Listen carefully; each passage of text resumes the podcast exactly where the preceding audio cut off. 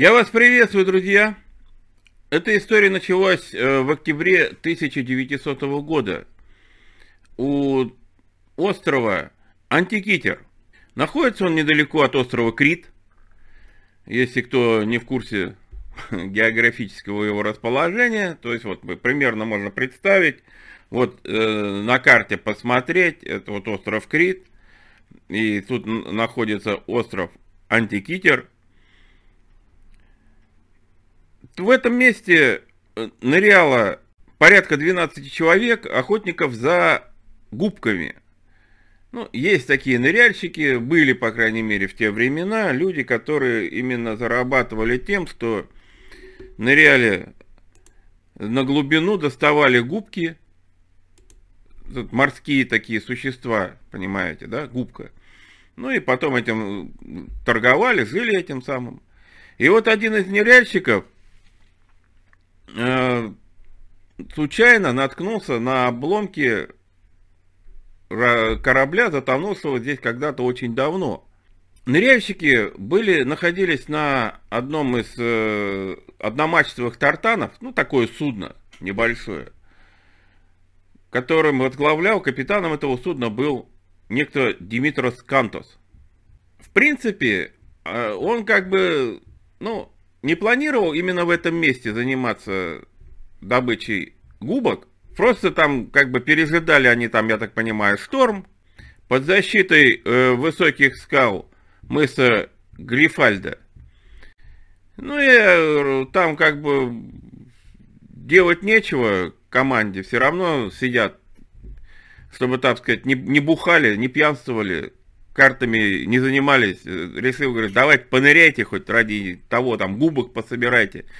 Хотя он прекрасно понимал, что там этих губок нет, найти их там нельзя. Ну, не, не их это, так сказать, расположение, ну, чем не развлечь команду. Пускай чем-нибудь позанимаются, как говорится, отвлекутся. В результате получилось неожиданно, что один из матросов э, обнаружил руку от статуи. Ну, поднял просто со дна. И таким образом был обнаружен э, некий корабль, давно затонувший, древний, непонятно чей, ну, относящийся, видимо, к эпохе Римской империи. Вот такова официальная версия обнаружения вот этого корабля и тех самых артефактов, которые были потом оттуда подняты. Я вот сразу немножечко сделаю оговорку. Вот мне вот это э, время, 1900 вот конец 19-го, начало 20 века, вызывает очень много скептицизма, потому что в этот момент было найдено немыслимое количество всяческих древностей, в том числе и строений везде и всюду. У меня есть видео на эту тему. Можете пойти посмотреть мое мнение. И вот эта очередная находка, она тоже, ну, уже вызывает небольшие вопросы. Но э, об этом давайте потом поговорим. Но вот вкратце, как вот было обнаружено место, которое потом было прославлено одной из находок с этого корабля. Самой серьезной находкой даже было не металлическая рука, обломок статуи, а самой серьезной находкой в этом месте был некий остаток механизма, так вот его сейчас, его так сейчас и называют, антики, а, антикитерский механизм, который находится вот в таком состоянии, он сейчас э, хранится в музее.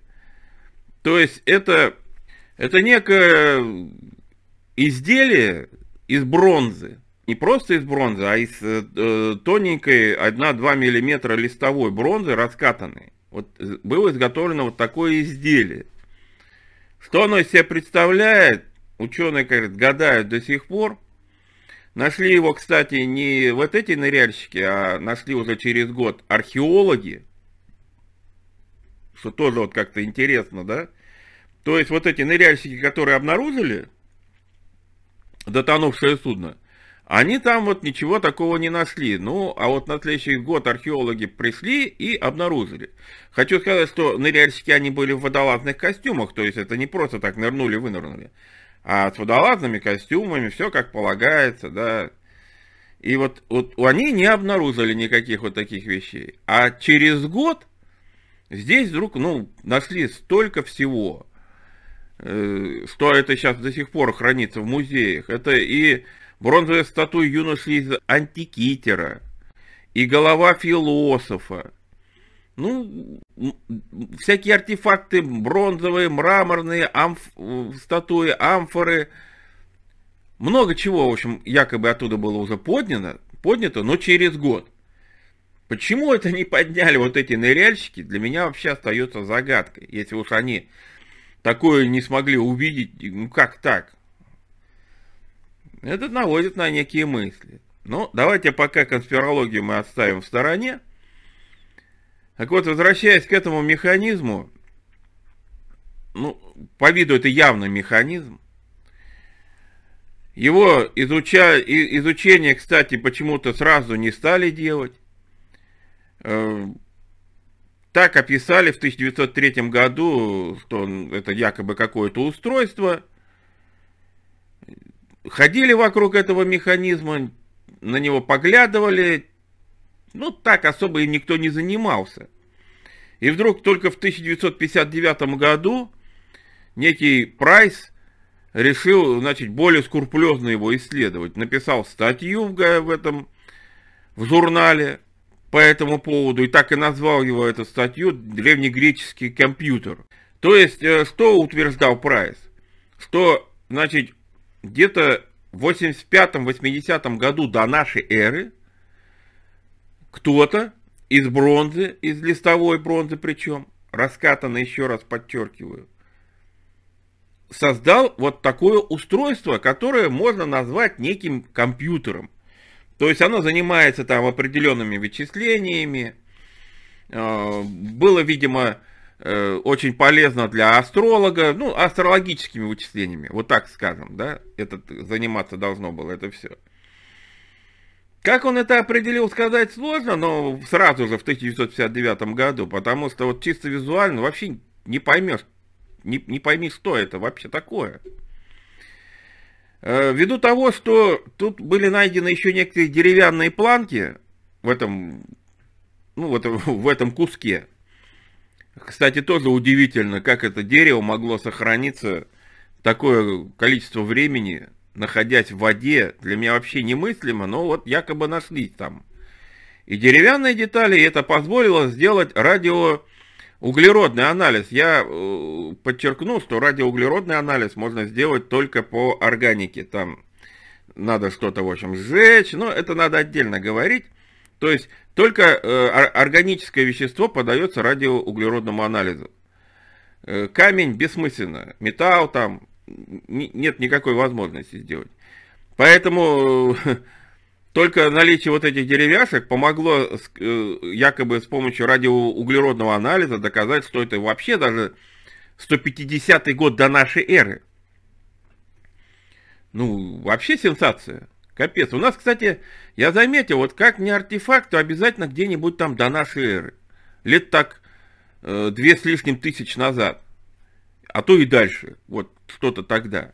Ну, Прайс, естественно, не успокоился. В 1971 году он э, совместно с Харламсом Каракаласом, профессором ядерной физики из Греческого национального центра и научных исследований Демокрит, еще раз провели исследование уже с помощью рентгеновских и рентгеновской и гамма-радиографии. И там, значит, они смогли залезть туда уже как можно глубоко, сделать, ну, рентген, грубо говоря, его сделать, этого механизма, увидеть уже другие какие-то детали. И на основании этих деталей э, Прайс представил в 1974 году, он представил уже теоретическую модель антикитерского механизма – основываясь на которой уже другой ученый Алан Джордж Бромли из университета Сидней и часовщик Фрэнк Персивал изготовили первую действующую модель. Потом, значит, британский изобретатель Джон Глиф, э, занимающийся изготовлением планетариев, сконструировал уже более точный образец, работающий по схеме Прайса. То есть, хочу сказать, что вот к 1974 году уже была как бы вот на основании того, что вот мы видим, якобы создана некая такая моделька, которую кропотливо и скрупулезно там высчитывали, и она что-то там, да, действительно вот высчитывает, как-то работает якобы так, да, что тоже для меня очень удивительно. Причем, насколько я видел, по-моему, документальный фильм по этому поводу, там это создавалось с помощью специальных там каких-то точнейших приборов, то, все. Ну, это сейчас опять отдельный разговор, но хочу сказать, что это был очень кропотливый труд, очень сложный для нынешнего времени. И никого не удивило, что вот как это такое изделие могло появиться больше двух тысяч лет назад. Меня немножечко, знаете, еще удивляет. В 1978 году Жак Ив Кусто, Жак Ив Кусто, да, это знаменитый эм, ну, глубоководник, который вообще изобрел акваланг, чтобы вы в курсе, он мог погружаться глубоко очень сильно и долго задерживать дыхание, рекорды, по-моему, там ставил по задержке дыхания под водой. Он нырял к этому месту, ничего не обнаружил больше. А у него, между прочим, и не только он э, с аквалангом, у него же и, так сказать, другие приспособления были. Он по всем морям плавал, куда только не нырял. И вот если уж он не нашел, казалось бы, ну все, найти больше ничего невозможно. Но в, тысяч... Но в 2005 году международный проект стартовал с, уча... с участием многих-многих, ученых. И они объявили, что они еще несколько фрагментов там все-таки обнаружили. Ну, для меня это вообще загадка. Как вот после Ивкусто они еще обнаружили, ну, что они там, я не знаю. Не, металлоискателям они там что ли... Я не знаю, как они, вот, вот как это узнать. Мы нашли еще несколько фрагментов, причем так достаточно небольших, якобы. И заметьте, нашли через э,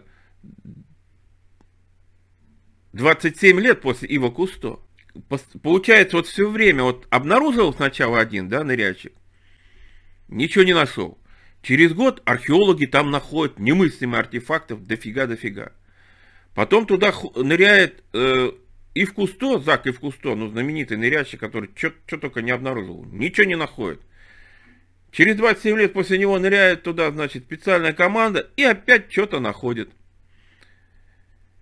И эти находки, понимаете, они позволяют еще там а, расшифровать какие-то э, надписи на этом механизме. Там были надписи, очень мелко написанные, около двух тысяч знаков.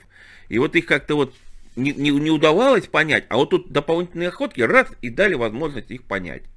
И на основании всего этого в 2007 году Майкл Райт делает уже еще одну, значит, модель этого механизма. По-моему, вообще там на 3D принтере ее печатает. Ну и как бы все, ура! Все понятно. Вот какой механизм, вот он все это делал, высчитывал. Вот это такая небольшая предыстория его находки этого механизма и дальнейшего развития этой истории. Сразу хочу сказать, что полностью все части найдены не были. Именно найдены вот именно небольшие кусочки. Ну, практически вот один большой кусок и еще какие-то фрагменты якобы были найдены. Я уж не знаю, как они их нашли. Меня удивляет, почему большая часть механизма все-таки там подверглась коррозии, Вообще-то бронза, коррозия, вот тут немного для меня удивительно, если честно сказать. Ну, может быть, я где-то ошибаюсь, но насколько мне известно, бронзовые изделия коррозии, ну, если уж они так поддаются, то тогда у нас не должно быть вообще ни одного бронзовых изделий существовать. Ведь вот эти металлические части, еще раз повторяю, они были сделаны из листовой бронзы толщиной 1-2 мм. Вы представляете, какая это толщина? Миллиметр. Вот. Как он может сохраниться, если он так разрушается? Непонятно. Известно в настоящее время вот 7 больших и 75 малых фрагментов антикитерского механизма. Большая часть сохранившихся деталей внутреннего механизма это остатки 27 маленьких шестеренок диаметром от 9 до 130 мм сложной последовательности, размещенных на 12 отдельных осях, помещена внутри самого крупного фрагментного механизма. То есть вот в этом вот фрагменте, самом крупном, да, еще раз говорю, находится 27 маленьких шестеренок размеров от, ну там, не знаю, как вам показать, 9 миллиметров до там 13 миллиметров. Вот представьте, вот такие шестеренки. 27 находится вот в этом кусочке. Сама деталь, она имеет размеры 217 э, миллиметров да, вот по длине. То есть, ну, вот, вот такая деталь примерно, чтобы вы понимали. Вот, вот такая где-то деталь. Вот э, на, э, на этой фотографии, которую я сейчас показываю, она вот имеет таких размеров, и в ней внутри на, через, с помощью рентгена было обнаружено 27 шестеренок мизерных. Причем это все на валах, на осях, вот эти все колесики. Это не просто вот они там спрессованы, они еще на каких-то колесиках, на, каких, на, на каких-то осях, на валах э, присобачены. То есть это все функционирует, все это взаимодействует. Ну, очень похоже на некий, ну, даже не часовой механизм, потому что часовой механизм не имеет стольких э, шестеренок просто, в принципе. А даже не знаю, на что это можно, с чем это можно сравнить. Механизм оснащен неким циферблатом, то есть есть э, дуга, дуги, которые отчетливо видны, на которых присутствуют некие цифры. Ну, отсюда и якобы вот это, скорее всего, мол, вычислительный механизм отсюда и пошло. Раз есть цифры, колесики, шестеренки, что-то крутится, вертится, так повернулось, так повернулось, что-то высчитать можно. Ну, деревянная планка вот там присутствует, то есть якобы, возможно, это все находилось в некой деревянной рамке. Но вот сама вот эта деревянная планка как сохранилась, для меня, конечно, честно сказать, большая загадка. Э, кстати, деревянные планки на углах смыкаются э, со соединением из скошенных углов, то есть подрезан, подрезана одна деревянная планка, подрезана вторая деревянная планка, и вот так они соединены. Это как вот сейчас вот обычно очень все это модно делается. Ну, частенько вот на плинтусах это делается, чтобы вы понимали, на дверях. Не просто стык-стык поставили, а подрезали обе планочки. То есть вот такие, наверное, планочки еще старательно, скрупулезно подрезали и подгоняли. Тоже для меня крайне удивительно. Фрагмент Б размером вот э, всего, говорю, 7 фрагментов, они по буквам этого английского алфавита они распределены, эти фрагменты. Вот фрагмент Б, он размером 124 миллиметра. То есть, ну вот-вот, примерно вот такая вот деталька. И там в основном это оставшаяся часть верхнего циферблата, задней панели с двумя сломанными валами и следами еще одной шестеренки. Вот фрагмент этот вот А и Б, они друг к другу примыкают, то есть их можно приложить и в принципе получится что-то некое, ну пазл такой, э, явно сходится. То есть это части одного пазла явно, понимаете, то есть можно приложить друг к другу. Когда их соединяешь их вместе, то это позволяет посмотреть устройство задней панели, состоящей из двух больших циферблатов, имеющих вид спирали. Из четырех и пяти концентрических сходящихся колец, расположенных один над другими, один над другим на прямоугольной пластине, высота которой примерно в два раза больше ширины. На фрагменте F, который, кстати, недавно был обнаружен, располагается кусочек заднего циферблата со следами деревянной, деревянных деталей, образующих сочленение в углу. Размер фрагмента S составляет около 120 миллиметров. 12 сантиметров, чтобы вы понимали. Самая большая отдельная деталь данного фрагмента это значит э, уголок циферблата противоположной лицевой стороны, э, которая образует основной дисплей. Ну, то есть основная вот часть, которая должна была быть видна, лицевая. Дисплей это так, знаете, ну, в кавычках можно сказать. Циферблат состоял из двух концентрических скал с делениями. Одна из них вырезанная прямо в пластине с внешней стороны, с большого круглого отверстия. Была разбита на 360 делений, составляющих 12 групп по 30 делений с названиями знаков зодиака. Вторая скала разбита на 365 делений, ну дней, видимо, да, 365 дней в году. Также составляла группу по 30 делений с названием месяца согласно египетскому календарю. Рядом с углом циферблата помещалась небольшая задвижка, которая при приводилась в действие спусковым рычажком. Она служила для того, чтобы удержать циферблат. С обратной стороны данного фрагмента плотно приклеена к нему продуктами коррозии располагается концентрическая деталь, деталь, содержащая остатки крошечного зубчатого колесика, являющаяся частью устройства для вывода информации о фазах Луны. То есть, получается, можно было как-то зафиксировать, сопоставить с фазами Луны, ну, некий астро астрологический механизм для э, вычисления э, состояния, там, наверное, звезд, э, звезда такая-то находится в знаке зодиака такого-то, когда, чего, понимаете, да, о чем идет речь? Что это, по предположению ученых на, на сегодня, что это был за механизм? На всех этих фрагментах были пластиночки с надписями. Ну, их там удаляли некоторые, некоторые так э, снова собрали. То есть надписей на этом механизме очень много. Представляете, да, вот такой механизм.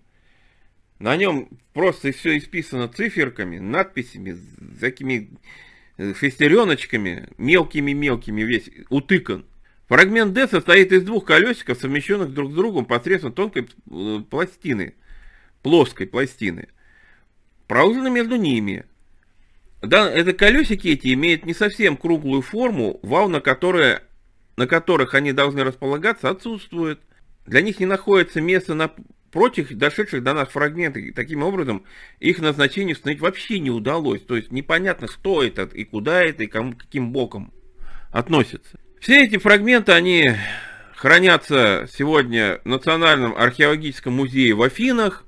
И э, демонстрируются, вот три фрагмента, они демонстрируются в экспозициях музея. Этот фрагмент А, Б, С. Самое интересное, что по своему вот уровню, да, по тому, как вот он сделан, потому, потому что там на нем обнаружили, этот антикритский механизм э, уже можно сопоставить с астрономическими часами 18 века. И вот почему-то это никого на мысль не наводит. То есть в 18 веке нечто подобное э, создавали, ну, уже, уже создавали, значит, умельцы, механики. Не, не где-то там 2000 лишним лет назад, а в 18 веке. Ну, тут уже начинается, знаете, думы, думы над тем, не слишком ли далеко в далекое прошлое закидывается этот механизм. Причем э, правильно предполагается, что не мог же этот механизм быть создан сразу вот в таком виде, слишком уж много, там практически больше 30 шестеренок получается в общей сложности в, этом механизме. И чтобы вот это все создать, это же надо как бы путем экспериментов. Значит, сначала проще какой-то механизм создается, правильно? Потом другой какой-то более проще создается. Они могут потом э, сопрягаться, складываться в более сложный. И таким образом, собирая, собирая, собирая, собирая, можно создать такую конфигурацию. Только таким образом это можно сделать. Так как э, предшественников никаких не найдено, может это все-таки не 2000 лет назад было сделано, ну, приписывают, что возможно это э, некий плоский вариант механического небесного глобуса, созданного Архимедом, который вообще там, бог знает когда, значит, в 2087 году до нашей эры был создан. Ну, имеется в виду, якобы Архимед создавал такой. Вот о создании я сейчас попозже поговорю, но вот предположение сначала все вам значит рассказываю. Потому что Э, о глобусе Архимеда есть упоминание, что вот был некий глобус, который крутился, и там все, значит, можно было по нему ориентироваться на, на небосклоне. Тем более, что о внутреннем э, устройстве глобуса Архимеда ничего не было известно, так что, может быть, это и было как раз, вот, мол, антикитирский механизм и является внутренним механизмом глобуса Архимеда. Ну, не знаю. Слишком, мне кажется, это притянуто. Все-таки я считаю, что тут действительно это ближе к астрологии, как и, под, как и предположил, наверное, вот этот Дерек де Соло Прайс. Тем более, что исследования уже подтвердили, что антикитерский механизм может являться астрономическим и календарным калькулятором. Но, как я уже и говорил, у нас вот сегодня же есть вот узнать, мол, какой день недели там, например, вот э, день рождения на пятницу или на четверг у нас там выпадает. Раз, посмотрели, да, есть вот такие калькуляторы. Это я вот упрощенно говорю. А здесь вот это более сложно, значит, вот в этот день недели Солнце там находилось там, Луна там, звезды там, Зодиак тут. Ну, астрология, опять-таки, все-таки, это, скорее всего, ближе все-таки к астрологии. Есть гипотеза, что это было создано философом-стоиком Поседонием на греческом острове Родос. Может быть, это разработал, значит, астроном Гипарх, опять 190 значит, год до нашей эры. То есть вот много вот таких предположений, кто же это все-таки мог создать. Но последние исследователи все-таки склоняются ближе к Архимеду, конечно. Принцип действия у этого э, прибора, ну, на сегодня, как вот считается, был такой, что после установки даты прибор предположительно приводили в действие вращением ручки, предположительно, опять-таки, расположенный на боковой грани корпуса.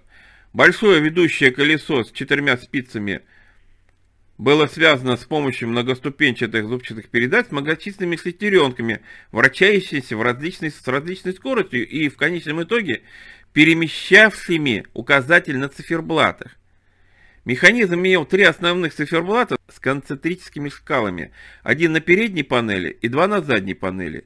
На передней панели имелось две шкалы, неподвижная внешняя, представляющая эклиптику, большой круг небесной сферы, по которым происходит видимое годичное движение Солнца, разделено на 360 градусов и на 12 отрезков по 30, по 30 градусов со знаками зодиака. И подвижное внутреннее, имевшее 365 делений по числу дней в египетском календаре, использовавшемся греческими астрономами. Погрешность календаря вызвана большой реальной продолжительностью солнечного года – могла корректироваться поворотом календарного циферблатика на одно деление назад до каждые 4 года. Следует отметить, что ульянский календарь, содержащий дополнительный день в высокосные года, был введен только в 46 год до нашей эры. Ну и последний циферблат имел, вероятно, там где-то три стрелочных индикатора, один с указанием даты, а два с другими указаниями а два других с указанием положения Солнца и Луны относительно плоскости эк эклиптики. Конечно, сейчас идут восхищения ученых, что вот, мол, вот видите, во времена Архимеда какие механизмы творились, и все это утеряно, и вот только вот случайные находки дают нам возможность полюбоваться на эти механизмы.